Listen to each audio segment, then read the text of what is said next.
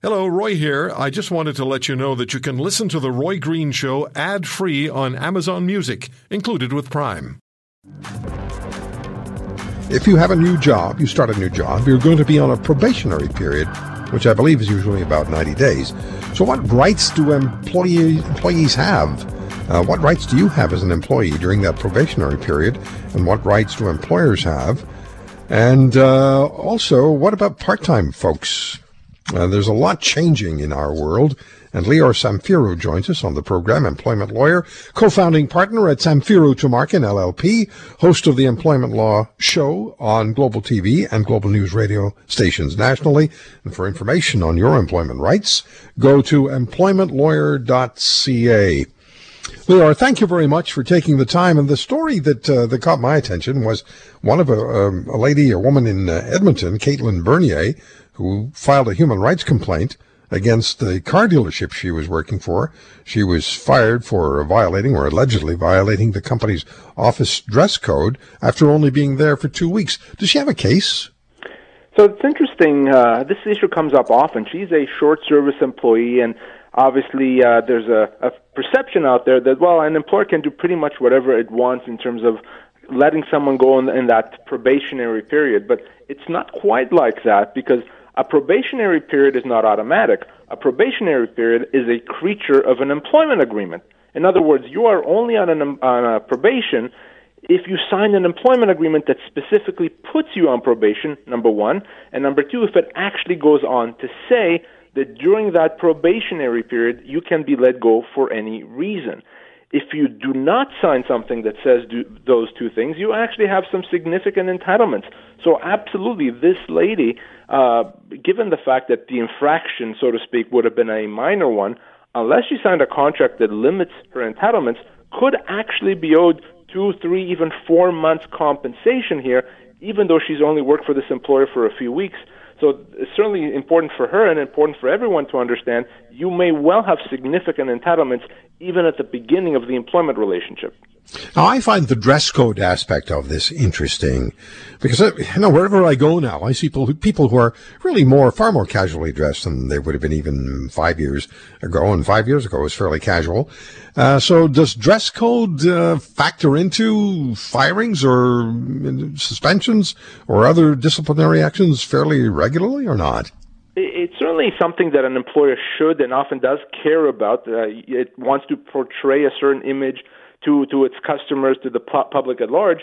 But for an employer to to properly enforce a dress code policy, well, first thing it has to do it it is actually have to have a policy, a policy in writing, and then that policy has to be distributed and communicated properly to the employees. A policy that sits in a drawer that no one knows about does an employer no good whatsoever.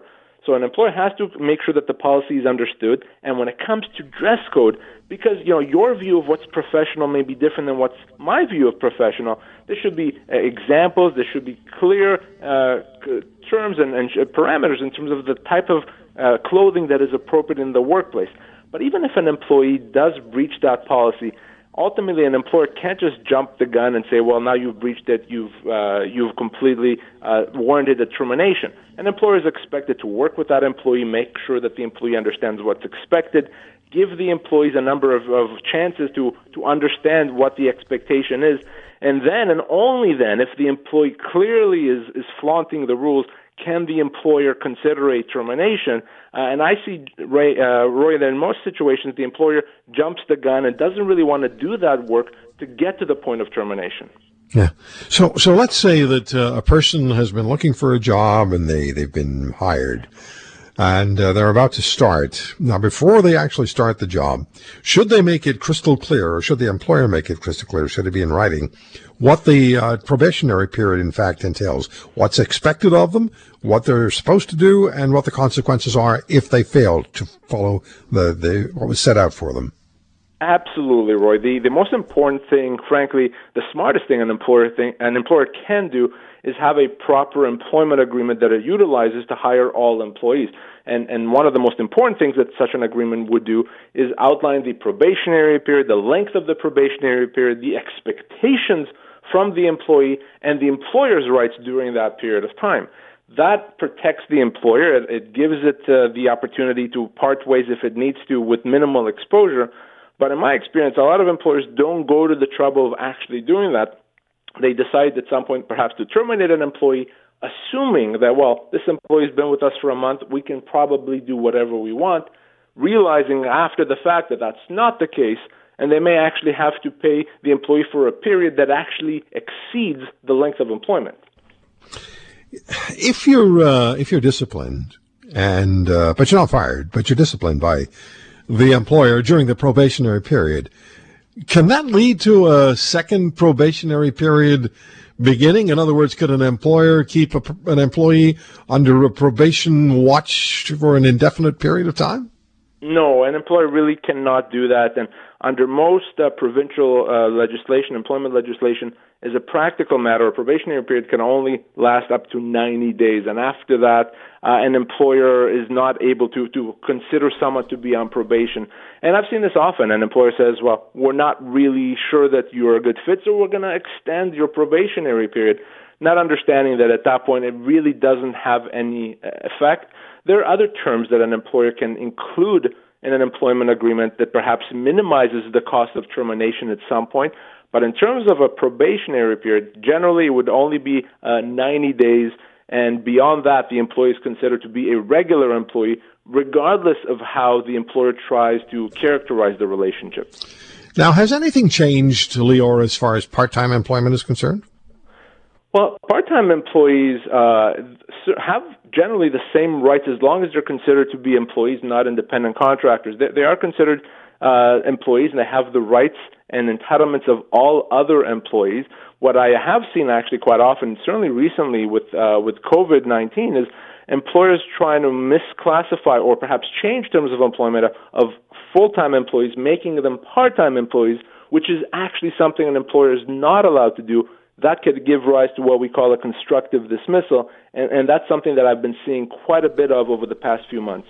All right, one more question for you. We talked, uh, you and I talked uh, maybe a month and a half or two months ago about pandemic related changes to employment law. Uh, has all that gone back to the way it was, or are some of these emergency provisions still in place? Uh, some of them are, are still in place. In Ontario, for example, the, uh, the Ontario government has uh, extended uh, an, what's called an infectious disease leave until January, meaning any employee that has been put on a temporary layoff, the government has decided you're really not on a temporary layoff.